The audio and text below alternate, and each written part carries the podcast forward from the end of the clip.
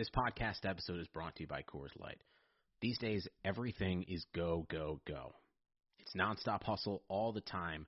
Work, friends, family expect you to be on 24 7. Well, sometimes you just need to reach for a Coors Light because it's made to chill. Coors Light is cold lagered, cold filtered, and cold packaged. It's as crisp and refreshing as the Colorado Rockies. It is literally made to chill. Coors Light is the one I choose when I need to unwind. So when you want to hit reset, reach for the beer that's made to chill. Get Coors Light in the new look delivered straight to your door with Drizly or Instacart. Celebrate responsibly. Coors Brewing Company, Golden, Colorado.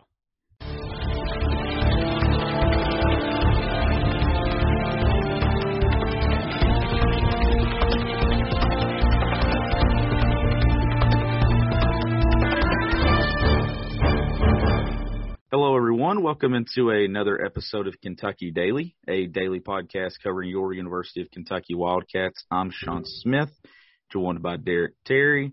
Uh, Derek, we have another jam-packed episode of Kentucky Daily. We do, keeping it rolling. We'll be joined today by a good friend of mine and yours too, I'm sure, John Hale, the Louisville Courier Journal. He'll come on. It's like a little UK hoops, but uh, mostly UK football. Um, I would say interview as Kentucky begins spring practice today. They're actually probably wrapping up right about now, Sean. Yeah, it's that it's that time of year. I know we've talked a lot of UK basketball in recent days, and rightfully so, given that that's kind of going to dominate the the headlines moving through the spring. But this is a very important spring for for Mark Stoops and the football program, uh, coming off a strong finish obviously winning the bowl game against NC State and then moving into the off season where they did another excellent job of winning the off season. But this is a big one, Derek, because you're breaking in a new offense, you're you're putting in a new scheme, you're a new offensive coordinator, a new running backs coach was announced yesterday. Uh, a quarterback battle that we are very intrigued with, considering that one of the guys, Will Levis, is not even on campus yet. Um, it's an interesting spring.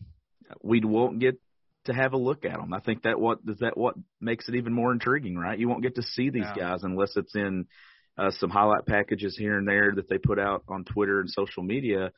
So, but if you ask me, I think Liam Coen and Mark Stoops are perfectly fine with that because everyone will go into that first game wondering, okay, what does Kentucky actually have?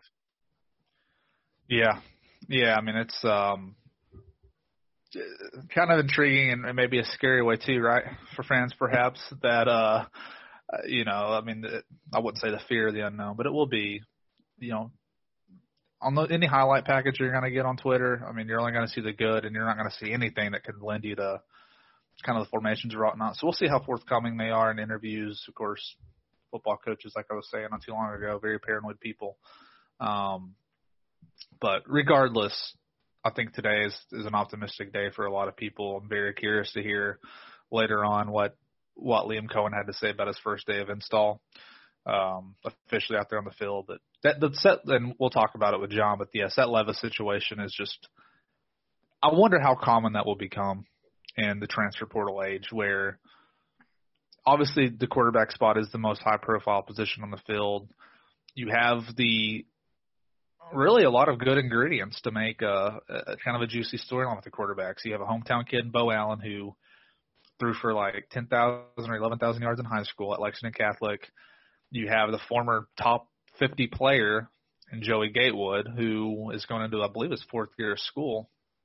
And then you have this guy like Will Levis that Liam Coen liked enough to where he just added the guy knowing he couldn't even be here for the spring so I'm really curious to see how all that is going to play out. Um, we'll start to hear some things trickle out today, I'm sure, behind the scenes on how practice went, but a lot of other really good storylines and I think important storylines for Kentucky football that uh, we'll be addressing over the next, I guess, 14 practices after today. Yeah, and like you said there about the quarterbacks, how intriguing, right? I mean, Joey Gatewood, when the day he committed, Derek, Kentucky fans is like that's that's the savior. That's the savior of the program there. That's the offensive guy, the the elite quarterback. Uh, and then Beau Allen, like you mentioned, the homegrown kid that everybody at, at one point last year I think was ready to see him kind of take over the offense, even though he wasn't ready physically. But you look at Levis from what from what we've seen of Levis, the arm strength might I think might be the biggest thing that Coen really likes. and uh, it will be interesting to hear what Coen has to say today. Like obviously, we're recording this before he speaks to us, but we had him on Kentucky Daily. You got to hear that episode yesterday. That was before he had any kind of installment of his offense when it comes to everything on the field. So I am intrigued to see what he has to say about day one, and then he kind of breaks it down from top to bottom.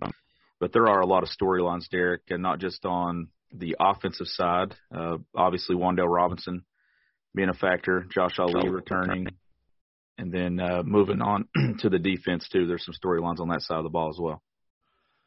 Yeah, I mean, you can make an argument that at every level of the defense, there you know pretty big holes to fill. Mean, you think at defensive line to lose Quinton Bohanna, you feel good about the depth at nose guard with Marquan McCall coming back, and then two young guys who are highly recruited, and Justin Rogers and Josiah Hayes. Uh, but still, it's hard to. Anytime you lose a four-year starter, I mean that that is it's big shoes to fill. Uh, you know, also Cordell Looney was in that group. Phil Hoskins, of course, Hoskins was a starter last year. Looney was a very good rotational player for three to four years. Then at linebacker, you know, you lose Boogie Watson. Uh, Jamin Davis is at this point he's had like a meteoric rise. Um, talking about being a potential rookie of the year next year. Some of these draft analysts are saying that. So that's a big deal. But too, you think about it. Whenever Chris Oats was lost for the season last year, what were we talking about? Man, that's gonna be tough to replace Chris. It's gonna be tough to yeah. for somebody to step up, and then you have a guy like Jamin step up. I'm not saying whoever replaces Jamin Davis next year is gonna be an eventual first round draft pick or second round whenever he ends up, but there always seems to be somebody who does step up, and that, that I'm sure that'll be the case. And in the secondary, kind of interesting. I don't, to me anyway, it seems like it's kind of flown under the radar, but Kentucky lost at cornerback Obviously, Kelvin Joseph went to the NFL, but also Jamari Brown and MJ Devonshire both transferred. Those are the only two guys who have entered the portal that have ended up at Power Five schools this cycle. Jamari Brown is at Purdue, and Devonshire went back home to Pittsburgh. So those are two guys that I mean other Power Five schools thought highly of and were willing to take. So do you consider that to be a good sign? Probably. That these guys who um, I'm, I'm assuming didn't see fits anymore at Kentucky or didn't think they'd have enough playing time to really satisfy them, so they're going to go somewhere else. So what does that say about the guys who who are still here? Carrington Valentine has big potential. We all know that. Cedric Dort's been around a long time. And then you have Andrew Phillips and Quandre Mosely, probably as of today, I would say, are, are the guys still competing for jobs at cornerback. So, but but you know, Phillips specifically was a, a recruit I liked a lot in 2020. Um, but you know he's he's not played a whole lot. So and then you think at safety that that should be a position UK is pretty good at. Vito Tisdale's back, Yusuf Corker is back, Tyrell Ajian's back, Devontae Robinson is back. So that is the one position I would say on defense you feel very good about with young guys like Joe Williams, who was a yeah. four star recruit, had offers from everybody. So both sides of the ball. I mean, there's a lot to a lot to unpack, and you know, I just hope with with Zoom and or whatnot, we can do a good enough job getting coverage, getting our questions answered, and then and kind of seeing who's doing well. Yeah, I, I think obviously you hit on a lot there. I, I do think as well that it's big. The spring is big for special teams as well. You know, John Settle taking over as co uh, co special teams coordinator. You ready? Showtime. On May 3rd, summer starts with The Fall Guy. What are you doing later? Let's drink a spicy margarita. Make some bad decisions. Yes. Audiences are falling in love with the most entertaining film of the year. Fall Guy. Fall Guy. Fall Guy. That's what the poster said. See Ryan Gosling and Emily Blunt in the movie critics say exists to make you happy. Do you want to make out? No. Because I don't either. It's not what I'm into right now. What are you into? Talking. Yeah. the Fall Guy. Only in theaters May 3rd. Rated PG-13 that's an area that really struggled at times last year, especially down the stretch and punt coverage and things like that. You're going to be breaking in a new punter. Uh, definitely a lot of intriguing storylines across the UK football landscape as they go through the spring. Uh, spring where they should get hopefully every practice in. They didn't get it last year; it was cut short due to COVID. And I know Mark Stoops wants to use all this the next few weeks to kind of uh, jumpstart this thing as they move into the summer. Uh, but Derek, let's not waste any more time. Everybody came to listen to what John Hale has to say. John is uh, very informative on the UK beat, one of the most plugged in people that you could find as a source around UK. So I hope you enjoy this interview with him. So let's jump right into that. The economy is made up of real people doing real stuff, and it affects everything. Which you obviously know since you're a real person doing real stuff. Marketplace is here to help you get smart about everything beyond the what of the day's business and economic news. We dig into the how and the why with the real people driving our economy. From big tech and interest rates to small businesses and what's happening at the Fed. Marketplace breaks it all down so you don't have to. Listen to Marketplace wherever you get your podcast. Okay, joining us now on Kentucky Daily is John Hale of the Louisville Courier Journal, a good friend of mine, someone been on the beat a long time now uh, for the Courier Journal and some other outlets. So, John, how you doing? I'm good. Thanks for having me, guys. Let's start um, with the topic I guess most people are still talking about now, which is Kentucky basketball. Um, the annual roster attrition, you could say, has already began. Cameron Fletcher on Saturday went to the transfer portal. A couple of guys have reportedly announced that they will come back for next season, and Devin Askew and Dontaie Allen. But John, whenever you think about UK's roster, just how different do you expect it to look next season um, compared to how it was this year? A lot. I mean, that's just the default. It seems like in Cal's tenure here. I mean, we already know for sure that they're going to have the, I mean, Daimion Collins is going to play a huge role. You assume the other two freshmen, Nolan Hickman and Bryce Hopkins, are going to at least be parts of the rotation. Maybe Hickman's your starting point guard, depending on who else they they add. You got Oscar Tshiebwe coming in as a transfer who's been here on campus. So we know there's at least four new pieces. You got to assume they're going to add a, a couple to three more, whether it's Justin Powell, whether it's another transfer, whoever it is. And then you, you look at the guys here and whether they're going to come back.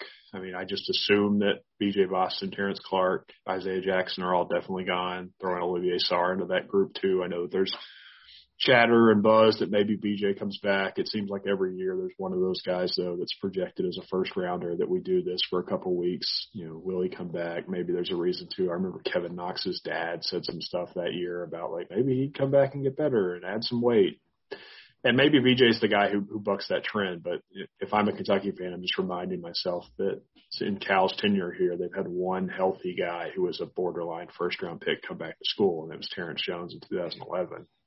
Obviously, Willie Cauley Stein his sophomore year came back, but he was hurt, and so that was a he wasn't going to be able to work out with teams or anything.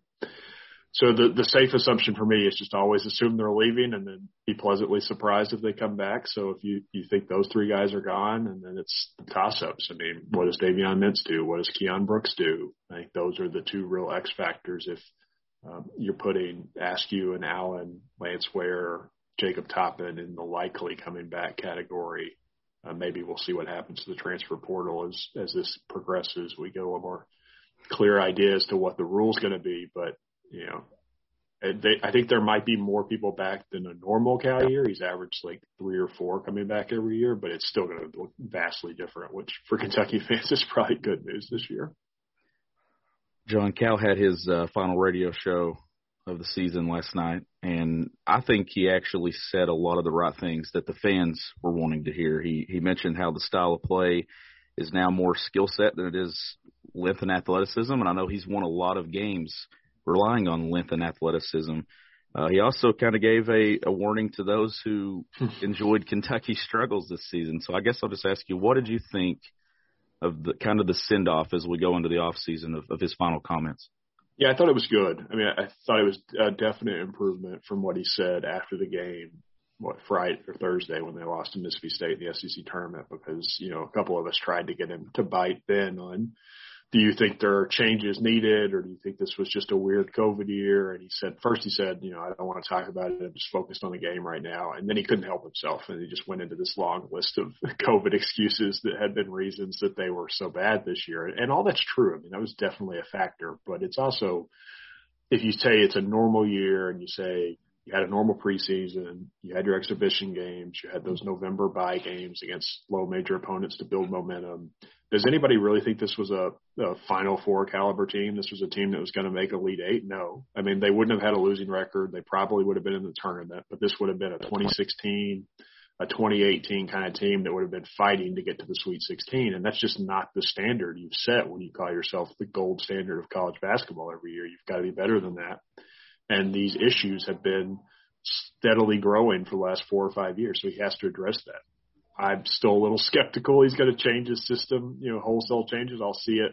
Uh, I'll believe it when I see it next year, but it was a, I think it was a positive first step and at least acknowledging that there are some things they need to address Now the question is, you know, go out and get some shooters, do whatever you want to do. But when push comes to shove next year, if he's playing a guy who can hit six, seven threes a game but can't defend worth a lick, is he really going to keep him out there? I think that's what's going to going to be the test of this.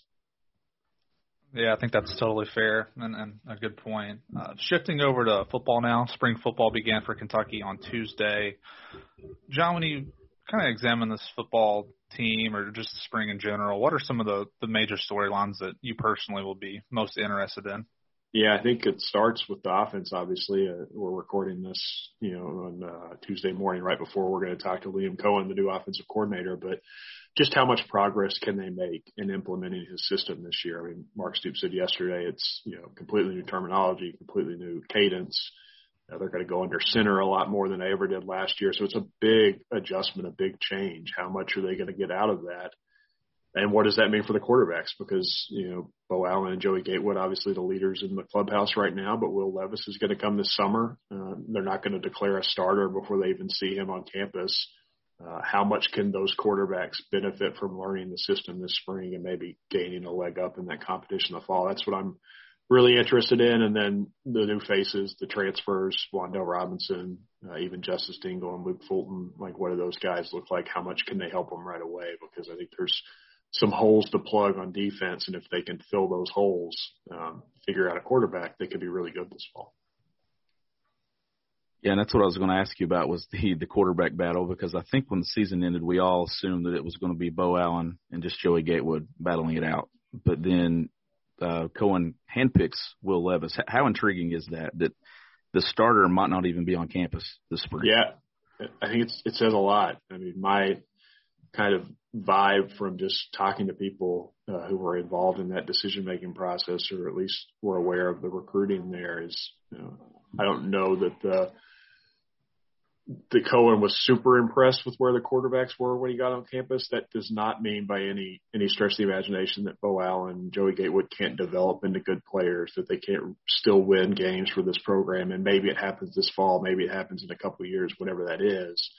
But it's important to remind ourselves that for as bad as the passing game was last year, it was pretty obvious based on A, the way those guys played when we saw them, and B, just what Eddie Gran and Darin Hinshaw were doing, knowing their jobs were on the line, that Terry Wilson had a pretty considerable edge over both quarterbacks in terms of winning games last season. And we know that Terry was far from a complete quarterback and had plenty of his own issues. That I think that tells you a lot about where the quarterback situation is going into the spring practice. So um, it, the big factor is, is whether those guys look completely different in new offense. Maybe they thrive in this system. Maybe it makes it easier for them to do things they weren't doing last year. I think that's certainly within the realm of possibility.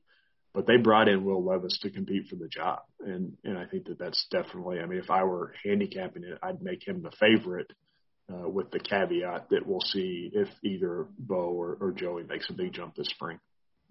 Yeah, I would agree with that. I, I, I definitely think um, come fall, I think it's going to be Will Levis's job to lose. At receiver, obviously adding Wan'Dale Robinson was was pretty much a, a must get.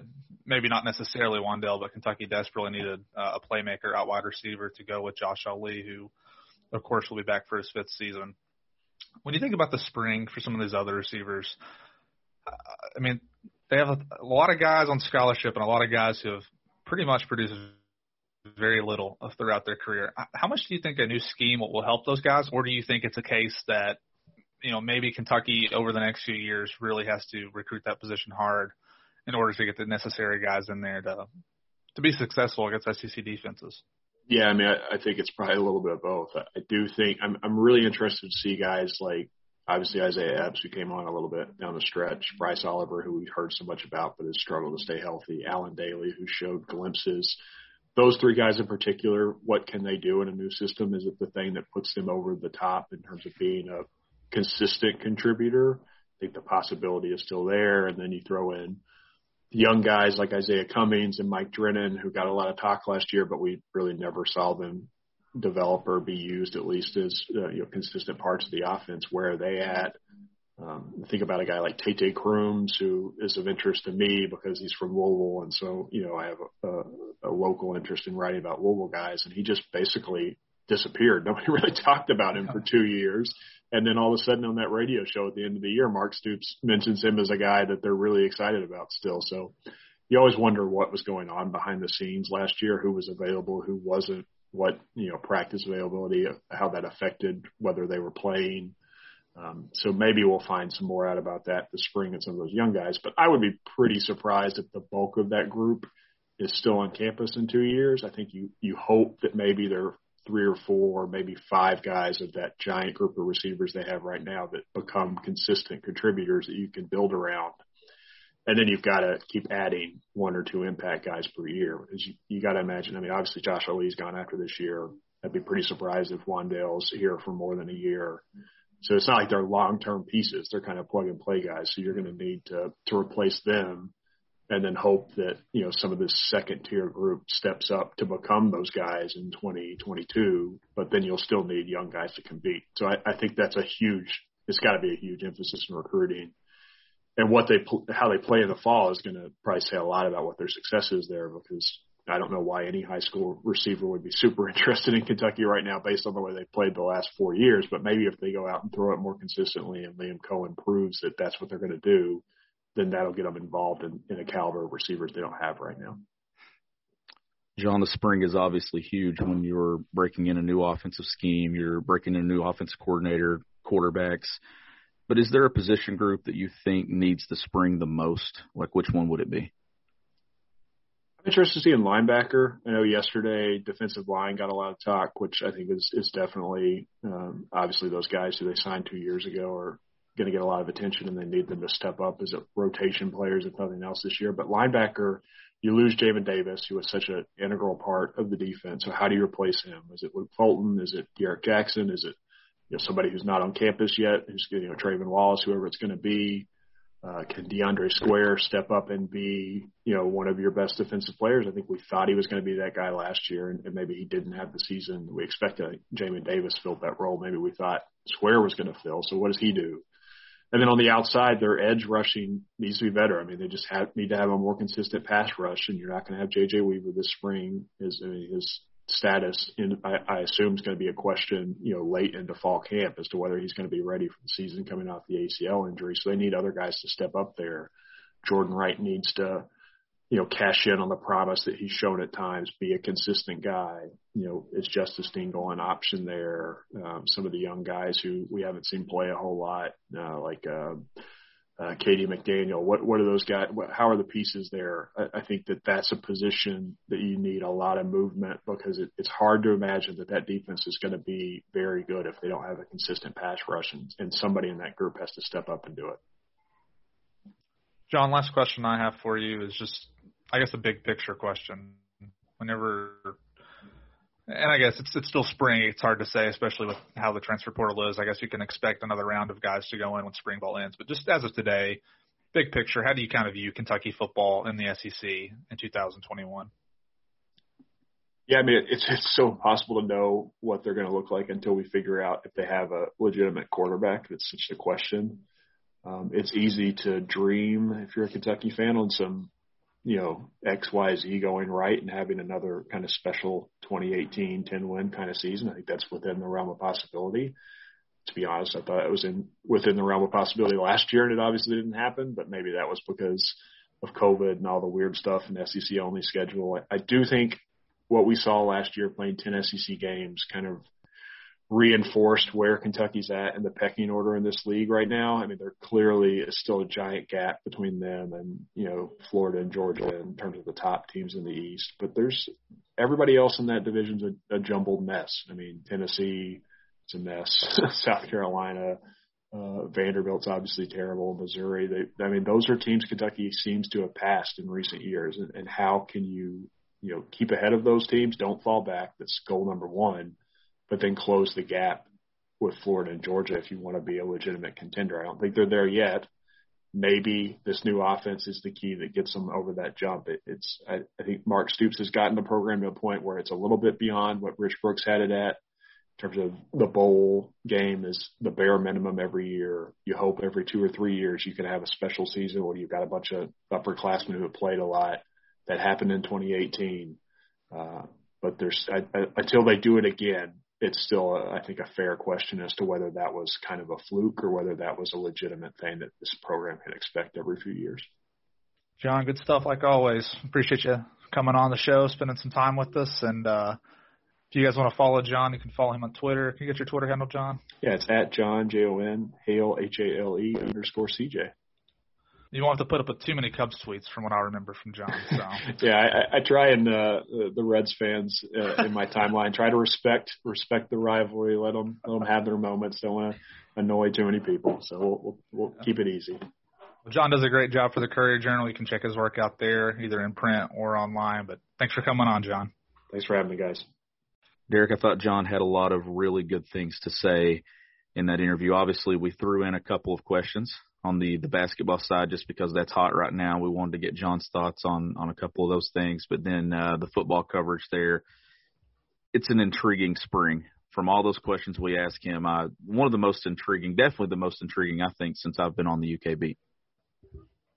Yeah, no question. And I think anytime you have a transitional year with an offensive coordinator and quarterbacks, it's always going to make it intriguing. But then you think about this day and age in college football, and transfers were mentioned a few times in an interview with John. But some of the guys Kentucky will be relying on the most potentially this year on offense with Will Levis and Wan'Dale Robinson, two guys that they went out and got. And then defensively, you know, Justice Dingle is a guy who, at the very least, I think will be a backup. So this will be, in my opinion, the first year. I mean, that it really they're going to be counting really, really heavily on some transfer guys from Power Five schools. Uh, Luke Fulton too is another guy that will most likely play some kind of role. He played at Michigan State for two years. Didn't didn't really play at all. I don't think. I don't know if he recorded any stats, but that's just a change, man. And who knows? I I, I still think personally, from what I've heard, there's a pretty good chance they add another wide receiver after spring ball ends. Once that, you know, it's going to get revved back up again once the guys find their standing after spring. So that'll be something else to follow.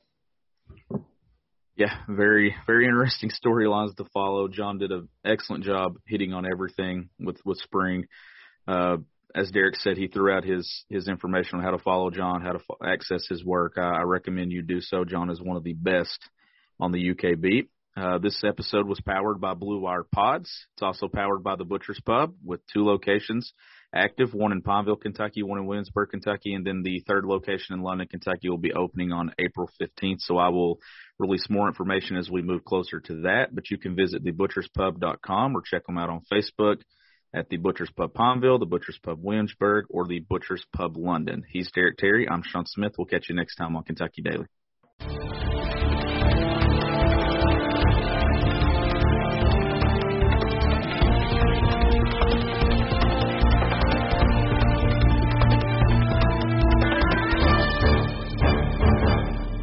Sugar Ray Leonard, Roberto Duran, Marvelous Marvin Hagler, and Thomas Hearns. Legends, whose four way rivalry defined one of the greatest eras in boxing history.